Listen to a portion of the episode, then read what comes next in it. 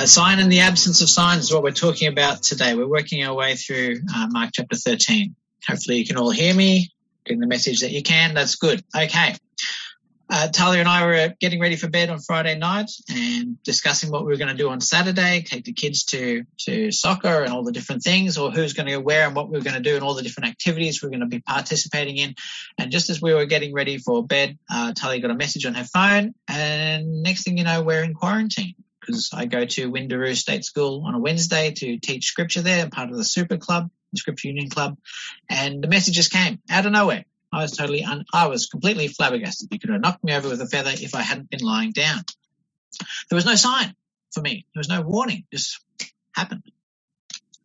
This morning we're talking about signs and the absence of signs. We've been working our way through Mark's Gospel. So Mark chapter 1 and verse 15. And as we read every week, I invite you to read with me this morning. Mark chapter 1, 15. The time has come, Jesus said. The kingdom of God has come near repent and believe the good news. And Jesus tells us what kind of a kingdom it is and what kind of a king he is in Mark 10:45. For even the son of man did not come to be served but to serve and to give his life as a ransom for many. This son of man is apocalyptic language from the book of Daniel. We talked about that last week. This title that Jesus has given himself is from the book of Daniel where he um, talks about this coming of the Son of Man. And so we have this language here. So we were working our way through Mark chapter 13, which is part of the synoptic apocalypse. Synoptic just means Matthew, Mark, and Luke because they look together. They see things similarly. John is the outlier amongst the gospels. It fills in the gaps. Mark chapter 13, Matthew chapter 24 and 25, and Luke chapter 21 tell basically the same story. And it's the story that comes up at the end of Holy Week as Jesus is leaving the temple. On the way out of the temple, the disciples say to him, This is pretty impressive building. And Jesus says to them, Do you see all these great buildings? replied Jesus. Not one stone here will be left on another. Every one will be thrown down. And so Mark chapter 13 and Matthew's version and Luke's version is all about this question of the disciples coming to Jesus and saying, When will the temple be destroyed? When will this all be wiped out? And we've been working our way through that over these last few weeks. Mark and Luke have two questions. When will the temple be destroyed? And what will be the sign that it is about to be destroyed? Matthew has a slightly different two questions, which are really helpful to us. So in Matthew's version, the disciples come and say, Tell us, they said, when will these things happen? And what will be the sign of your coming and of the end of the age? This is very helpful to us because as we work our way through the synoptic apocalypse, we see that Matthew, Mark, and Luke are actually answering these two questions about the destruction of the temple and about the coming of Jesus and the end of the age. Two events. Destruction of the temple and a sign that goes before it, the coming of Jesus and the end of the age, and the lack of signs that go with that. Okay? You with me so far? Hopefully you all said yes. So as we read through Mark 13, we need to ask ourselves the question, which of Matthew's questions is Jesus answering here? Which of those two events is he talking about? So what sign? The disciples have asked for a sign. So Jesus gives them some advice about signs. But the advice seems contradictory. There's two parables here, a parable of the fig tree look for the changes. Notice when it's coming, the leaves. You know that summer's coming. You know that things are right at hand, right at door. And then the other parable, the parable of the owner coming back unexpectedly, coming back with no notice. One has forewarning, the fig tree is all about noticing what's going on around you and being ready. And the other has no forewarning. So what's that about? I think the answer is quite simply that Jesus is talking about two separate events. And when we see it in that way, these passages make sense. First of all, this fig tree example is all to do with the destruction of the temple. Seeing things happen, knowing it's getting closer, and getting ready to run and to escape.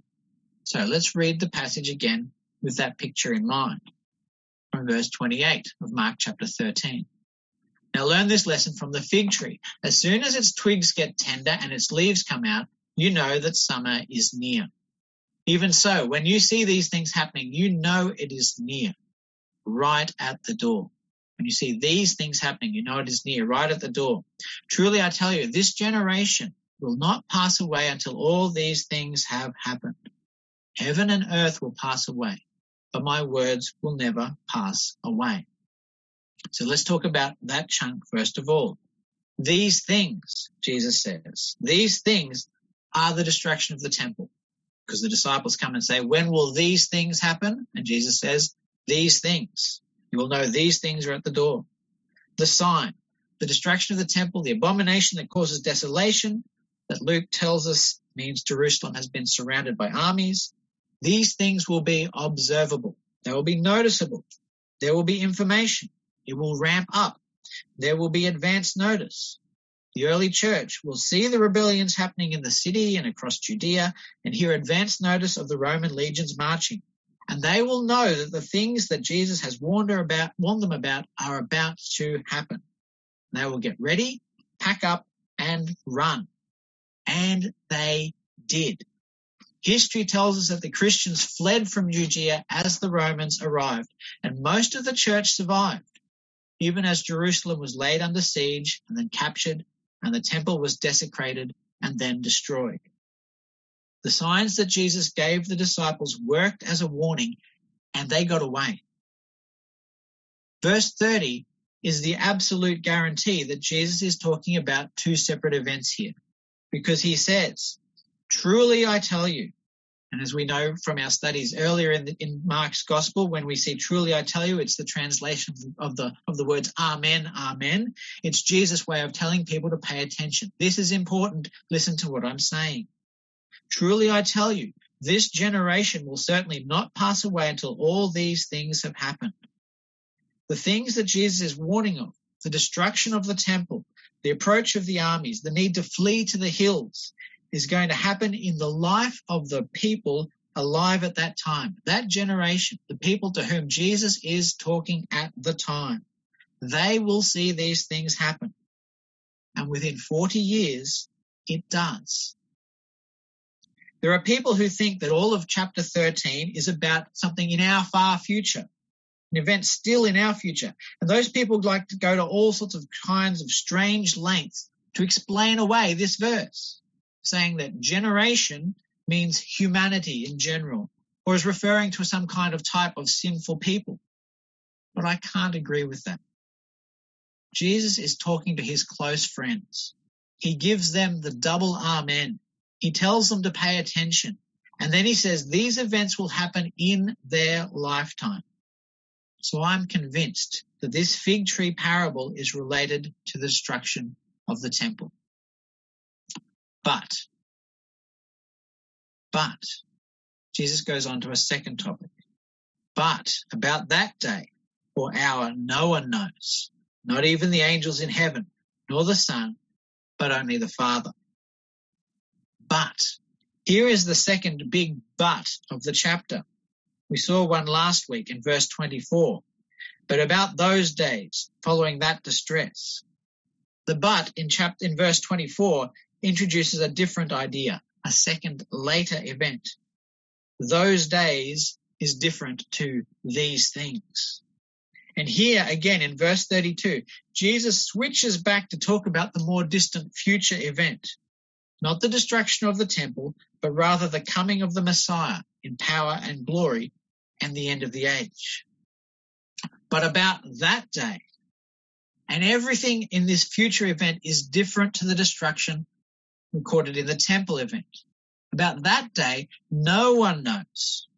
Jesus has told them everything they need to know about the temple destruction. We read that last week. Jesus said to his disciples, I have told you everything in advance.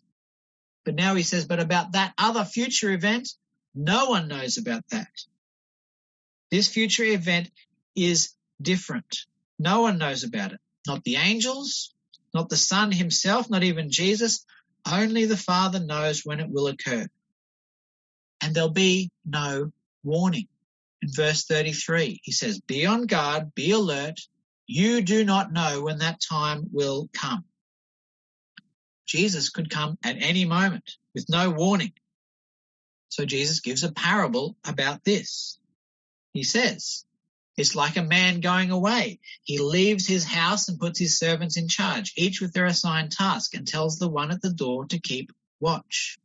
Therefore, keep watch, because you do not know when the owner of the house will come back, whether in the evening or at midnight or when the cock crows or at dawn. If he comes suddenly, do not let him find you sleeping. What I say to you, I say to everyone, watch. The point of this parable is different to the point of the parable about the fig tree. They are contradictory messages. With the fig tree, there is warning, there is change, there are noticeable developments. There is advanced notice of imminent destruction. But with this second parable, parable of the master of the house, the owner of the house coming back in the night, there is no warning. There is no change. There's no signs. The master will simply turn up unannounced, suddenly. Matthew uses an extra parable here, talking about a thief in the night. No signs, no fanfare, no advance notice. Jesus says he will simply turn up. This is so contrary to the much of the end times preaching and teaching that we hear these days that it might sound absurd to you. But this is what Jesus is saying. You see, you can't sell a book saying that the sign of the end of the world is that there'll be no sign. Because what do you put on page two? And there's no conspiracy theory here for things for people to follow or to obsess over. So how do you build a following? But this is what Jesus says.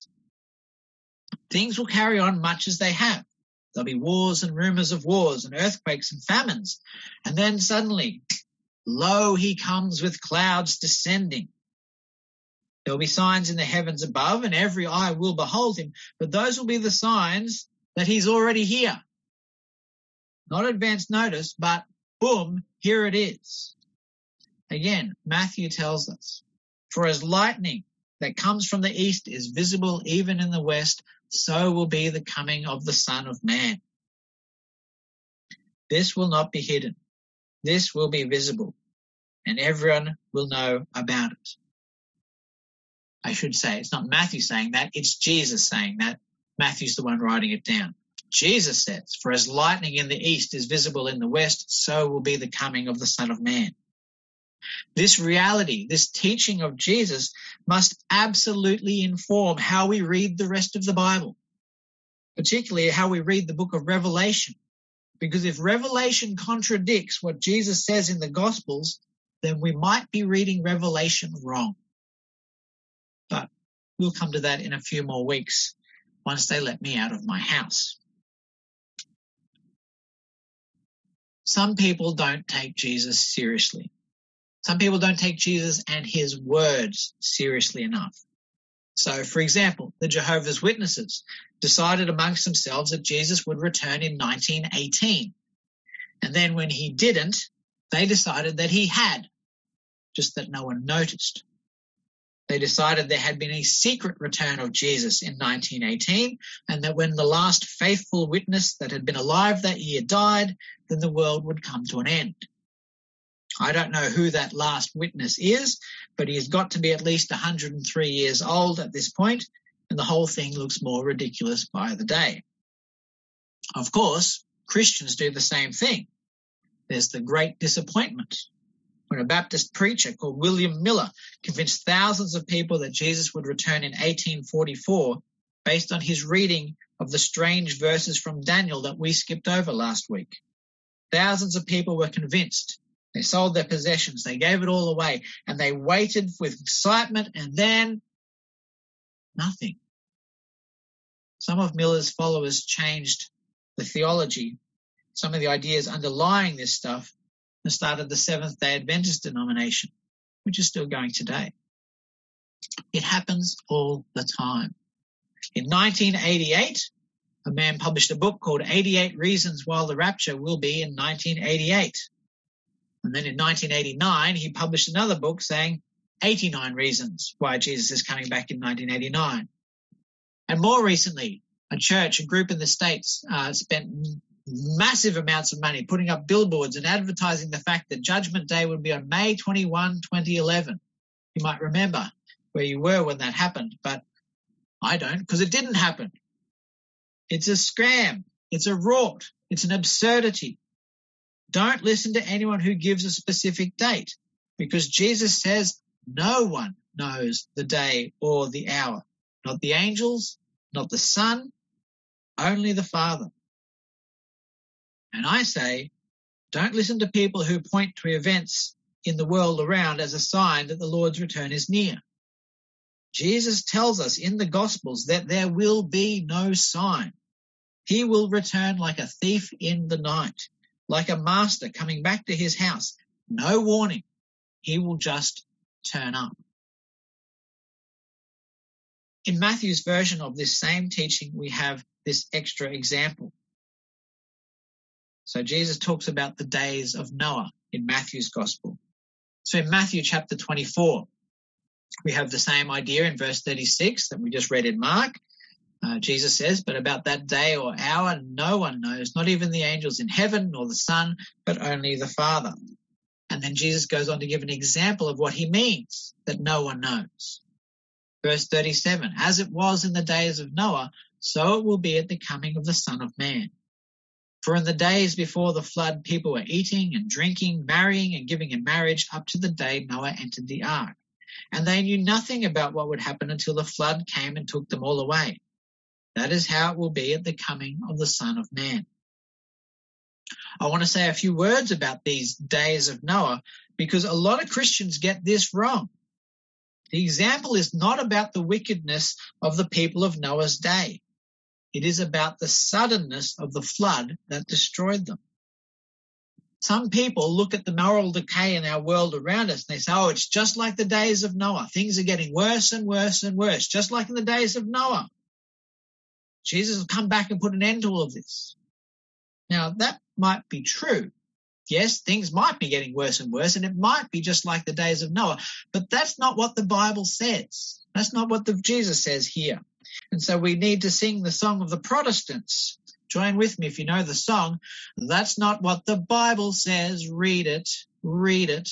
That's not what the Bible says. Read it for yourself.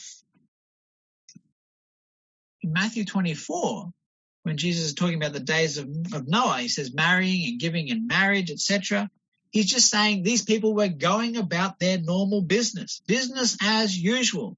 There's no description in this passage about their wickedness or their sinfulness or their evilness. It just says they were going about their business, eating and drinking and marrying and giving in marriage and doing the things that people do up until Noah entered the Noah entered the ark, and then their world came to a very sudden and abrupt end.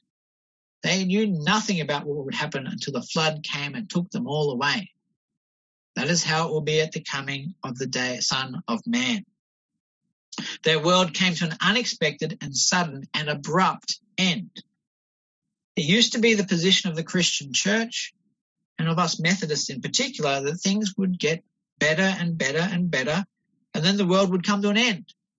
We never thought of this days of Noah stuff talking about their wickedness. We just thought it was about their suddenness.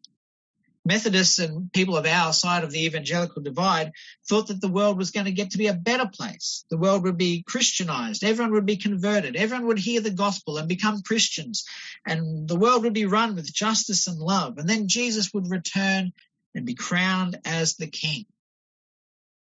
But in about the 1860s with the American Civil War and later into that century as things got worse and people invented machine guns and things got more violent and World War One came along and people, rivers of blood, and World War Two, and the Holocaust, and the whole thing, and all the destruction that we saw around each other, and then the bombs, the nuclear bombs going off. Christians suddenly started thinking that maybe things weren't going to get better and better and better. Things were going to get worse and worse and worse until the whole world was awful and then Jesus would come again. And that's when people started reading this days of Noah example as being an example of things getting worse and worse, just like they did in the days of Noah. But until the 1860s, 1880s, until 20th century, no one had read that verse in that way.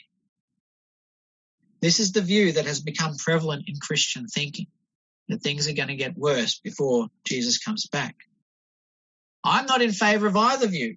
I think the first view is naive, and I think the second one is unhelpful.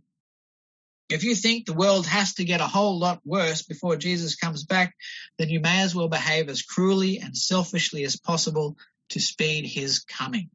What's the point of caring for the environment if the world's just going to turn to rubbish anyway? Let's burn everything to the ground. Let's set all the bombs off. Let's pour all the poisons into the rivers and the ocean so that everyone's miserable and horrible and then Jesus will come back quicker. That's nonsense. The reality is Jesus is coming back at any time without any warning. As in the days of Noah, people will be going about their business and then time's up. No warning, no signs, no nothing, just as a thief in the night. Are there any questions today? I certainly hope so. If you have a question, you can yell it at Jared and he can send me a text message and I can try to answer that in the next few minutes. But otherwise, if you've got questions, please give me a phone call, send me a message, send me an email. I've got nothing to do for two weeks. I'm stuck at home. I would love to discuss these things with you. If you want to talk about the end of the world, I'm very happy to do that. I haven't seen any messages come in. Hang on. No, no messages. So if you've got a question, please send me an email. I'd love to talk to you about it. You know, Jesus was pretty adamant about these things. And here in chapter 13, Jesus makes a very bold declaration. Jesus says, Heaven and earth will pass away, but my words will never pass away. The words of Jesus will never pass away. The things we see around us that seem so solid, so real, so tangible, so permanent, Jesus says they're just temporary. The thing that is real are his words. So we ought to sing the song of the new Protestants. Sing it with me. Listen to what Jesus says, hear him, hear him. Listen to what Jesus says, listen to his words. And what does Jesus say to us today? He says, what I say to you, I say to everyone. Watch. Jesus is coming back without warning, without any more advance notice. Are you ready to meet him? If he came in the next two minutes, would you be ready? If he comes in 20 years, will you be ready? If he comes in three centuries, will your life have been spent in useful expectation? The fullness of the kingdom of God is at hand repent and believe. Turn from those things you know are wrong and trust entirely in Jesus and his completed work to save. Be ready. The Master is coming. I like to finish with a song, and this week it's a Christmas carol. So many of our Christmas carols uh, talk about, of course, the coming of Jesus, his birth, his nativity, his arrival here on earth, the incarnation, but so many of them also include a verse or two about the advent, the return of Jesus. So here's a beautiful song to sing. Saints before the altar bending, watching long in hope and fear. Suddenly the Lord descending in his temple shall appear. Come and worship, come and worship, Worship Christ the newborn King. Let's pray. Father God, this morning I thank you for these words of Jesus. I thank you for his promise that his words will never pass away. Father God, I pray that each and every one of us would be ready and watching and be in expectation of the imminent arrival of Jesus at any moment. Father God, help us to watch and pray and be ready for that day.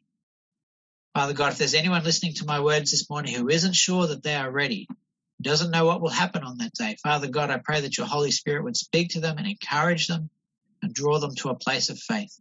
Father God, help them to repent of their sins and to trust in Jesus and who he is and what he has done. Father God, we don't know what the future holds. Only you know what that final day will be. Father God, we say we trust you. We look forward to the coming of the Lord Jesus, who will come like a thief in the night. But every eye will see him, like lightning from the east to the west. Father God, we look forward with expectation to that day when this sad and sorry world comes to an end and we can see you face to face. Father God, give us faith, keep us alert, help us to stand watch, help us to take our part in the long, long watch through the night. The Master is coming back. We pray this in His name. Amen and Amen. I'll invite the worship group to come back to the stage and you'll sing your final song.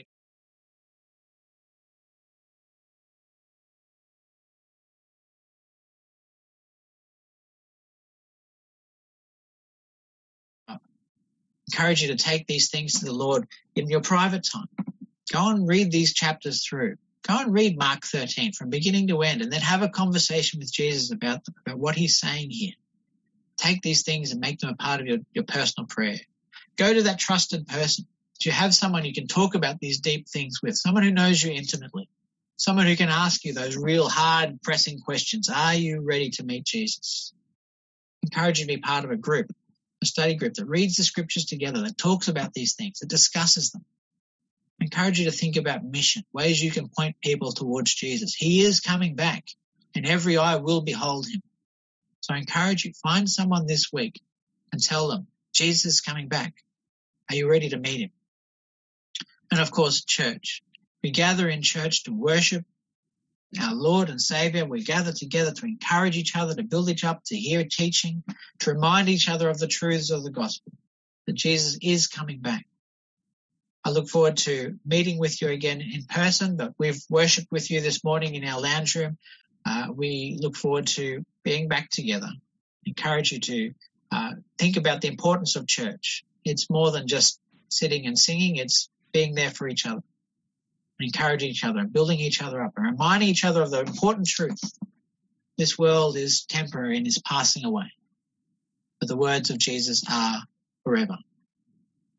God bless you, each one. I'll hand back over to the Cedar. Thank you to the team. Thank you for everyone who's worked hard to make this work this morning. I pray that it has been a blessing to you on your end as it has been a blessing to us on ours. God bless you each one.